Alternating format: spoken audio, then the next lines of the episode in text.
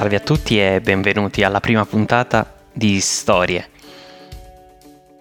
In questi giorni siamo tutti bloccati in quarantena, all'alba di quella che si preannuncia essere la più grave crisi economica del nuovo secolo. Ed è in questa particolare situazione che vorrei condividere con voi uno spunto di riflessione, una storia. Questa storia è narrata particolarmente bene in un articolo di Valerio Malvezzi che ringrazio. Permettetemi però prima di ringraziare Corrado che mi ha fatto conoscere questa straordinaria esistenza. Questa è la storia di un uomo. Era un uomo vero, di quelli d'un tempo, e sarebbe divenuto il banchiere più grande del mondo. Uno di quegli uomini che diceva, non voglio diventare troppo ricco, perché nessun ricco possiede la ricchezza, ma ne è posseduto. All'epoca si era in California, nell'America dei primi del Novecento. Le banche davano soldi solo alle imprese già fermate. Nessuno dava credito alle piccole imprese. Nel 1904 quell'uomo decise di aprire la sua banca, ma non aveva una sede. Rilevò allora da una signora che voleva ritirarsi in pensione il contratto di affitto di un bar, in un incrocio, per 1250 dollari. Non aveva clienti e così iniziò un modo di fare banca diversa da tutte le altre dell'epoca. Si mise a girare per le strade, offrendo piccoli prestiti a chi voleva aprire un capannone, un piccolo ristorante, un esercizio commerciale. Nei primi del Novecento era impossibile in America avere credito dalle banche se eri una microimpresa. Vi era infatti una regola per la quale non si davano prestiti inferiori ai 200 dollari. In pratica, per le somme minori, ci si doveva rivolgere agli usurai. Quell'uomo iniziò a finanziare piccole cose, dando prestiti a partire da 25 dollari. Divenne famoso per la sua nuova cultura di banca. Io, per finanziare un uomo, era solito dire, voglio guardarlo negli occhi e vedere i calli sulle mani. Ricordo che quell'uomo volle per la sua banca un azionariato diffuso, un azionariato popolare. Si occupò personalmente di andare a proporre le azioni a gente che non era mai stata in una banca. Fornai, lattai, droghieri, ristoratori, idraulici, barbieri. Oggi si parla di austerity, di termini inglesi come leverage, di rigore. Ricordo che anche allora si dicevano le stesse cose. In due mesi aveva raccolto 70.000 dollari, ma ne aveva impegnati 90.000 e i suoi soci erano preoccupati. Come faremo? strillavano. Bisogna avere fiducia nella gente, rispondeva lui agli altri. La gente la ripagò la sua fiducia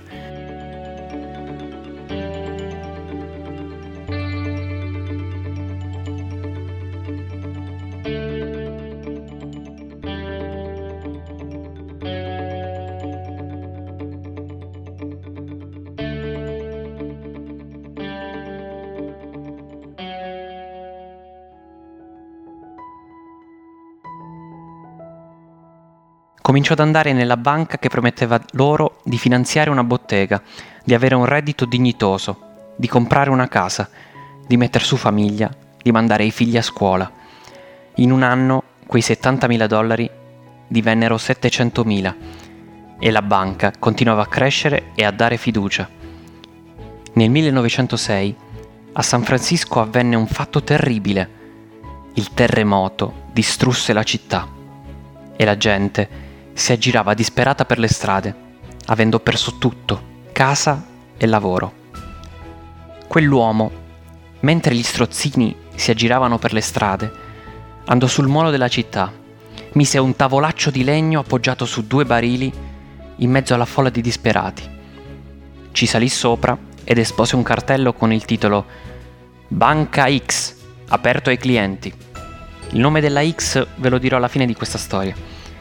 Resta il fatto che quell'uomo mise un sottotitolo che aveva lui stesso dipinto sul cartello quella notte. Prestiti come prima, più di prima. Quell'uomo si chiamava Peter e stava realizzando il suo sogno di aprire una banca per i piccoli imprenditori, i diseredati, gli emigranti. La banca venne assalita da persone che avevano idee per ricostruire la città e lui prestava soldi con il suo metodo, guardando le persone negli occhi e osservando i calli sulle mani. Segnava i crediti su un quadernetto, annotando nomi e cifre.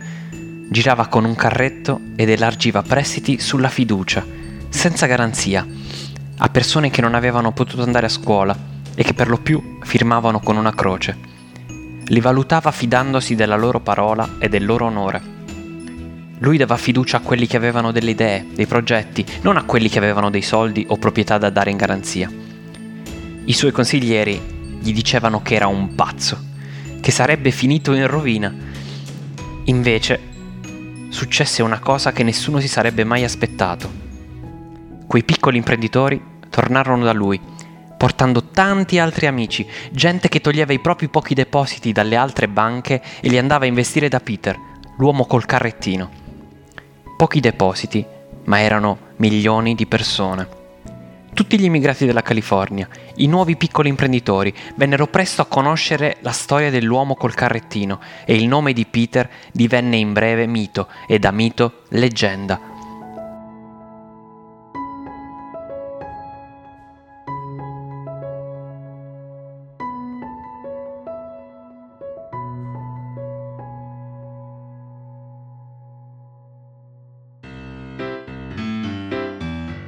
Successe che l'uomo che dava fiducia al prossimo ricevette fiducia dal prossimo e i suoi conti crebbero perché tutti volevano portare i propri risparmi alla banca di Peter.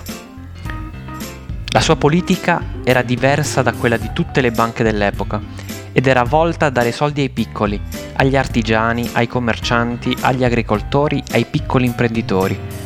La banca di Peter negli anni crebbe in tutta la California aprendo filiali a San Francisco, a Los Angeles, fino ad attraversare l'immensa giovane nazione ed arrivare nel 1919 a New York.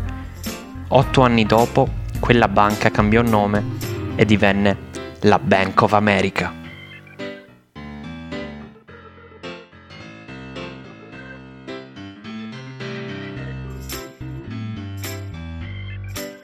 All'epoca i consiglieri della banca proposero un premio al suo fondatore di addirittura 50.000 dollari. L'uomo, che aveva già guadagnato nella sua carriera quasi mezzo milione di dollari, restando fedele al suo detto di quando da giovane aveva deciso di creare una banca, per evitare di essere posseduto dalla ricchezza rifiutò il premio, dicendo che chiunque desiderasse avere più di 500.000 dollari doveva farsi vedere da un dottore. La smania di denaro è una brutta cosa, disse una volta. Io non ho mai avuto quel problema. Detto da uno che a sette anni aveva visto il padre ucciso dopo un litigio per un dollaro, c'era da credergli. Infatti fece devolvere più volte vari premi alla ricerca scientifica.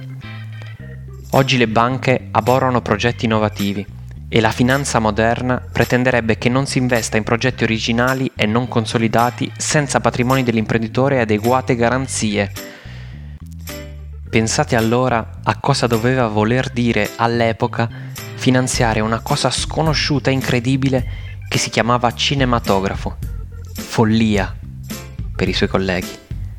Peter, a differenza di tutti gli altri banchieri, prestò i suoi soldi a un geniale innovatore consentendo nel 1921 a tutto il mondo di conoscere Il Monello, il meraviglioso film di Charlie Chaplin.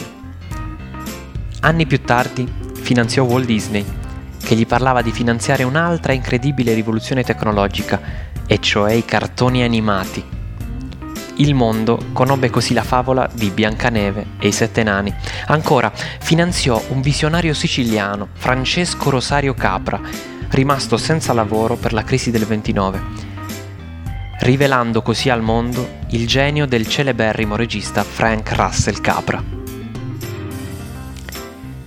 Così mentre gli esperti di finanza insegnavano l'importanza di adottare regole restrittive, Peter finanziava i piccoli imprenditori, guardandoli negli occhi e alla fine, tirando i conti, si scoprì che il 96% dei prestiti della banca erano stati rimborsati, senza alcuna garanzia.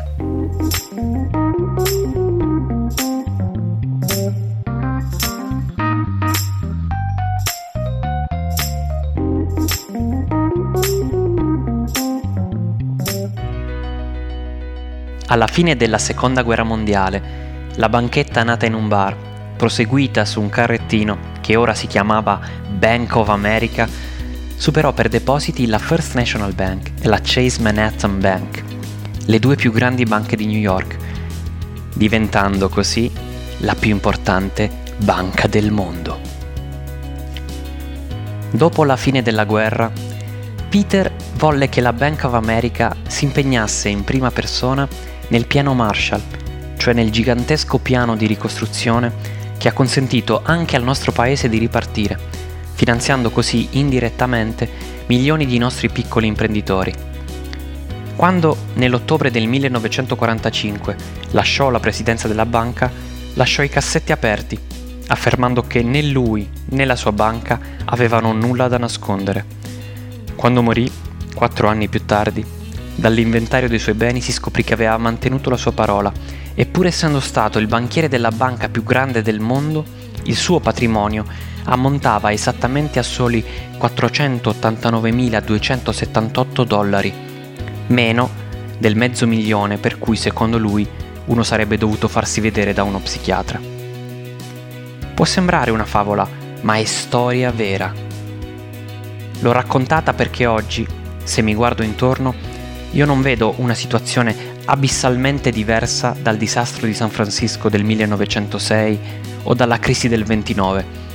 Le imprese chiudono ogni giorno, la gente è a spasso, molti restano senza lavoro e senza speranza. Allora esistevano uomini di banca come Peter. Oggi i piccoli imprenditori sono disperati. Le banche ripetono il mantra appreso da docenti, banchieri e politici che parlano in lingua inglese chiedono garanzie e si sente a ogni angolo la parola austerity. Gli anglosassoni ci vengono a insegnare come si fa il mestiere di banchiere e i tedeschi ci insegnano il rigore. Ora, io avrei un sogno.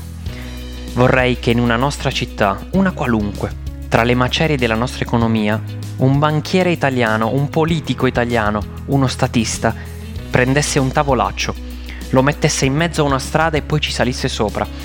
Vorrei che ci posasse sopra un cartello con una scritta a mano, in cui si leggesse Da oggi prestiti all'economia, come prima più di prima. Sottotitolo Cari colleghi, l'austerity ve la potete mettere in quel posto. E poi vorrei che quest'uomo cominciasse a ridisegnare le regole del gioco della finanza mondiale, per insegnare a tutti che noi italiani non abbiamo bisogno di lezioni da nessuno sul come si fa a fare il mestiere del banchiere. Il vero banchiere non chiede le garanzie, ma guarda i calli sulle mani. Questo sarebbe il mio sogno. Perché sul cartello che quell'uomo aveva scritto di suo pugno su quel tavolo in mezzo alla strada c'era il nome della sua banca, Bank of Italy. Questo era il nome originario di quella che sarebbe divenuta molti anni dopo la più grande banca del mondo, la Bank of America. Il suo fondatore, l'uomo che guardava gli altri negli occhi e finanziava, guardando i calli delle mani, l'uomo che si alzò in piedi insegnando al mondo a rialzarsi in piedi, l'uomo che insegnò a tutti che fare banca non significa chiedere regole ma dare fiducia, non era un anglosassone.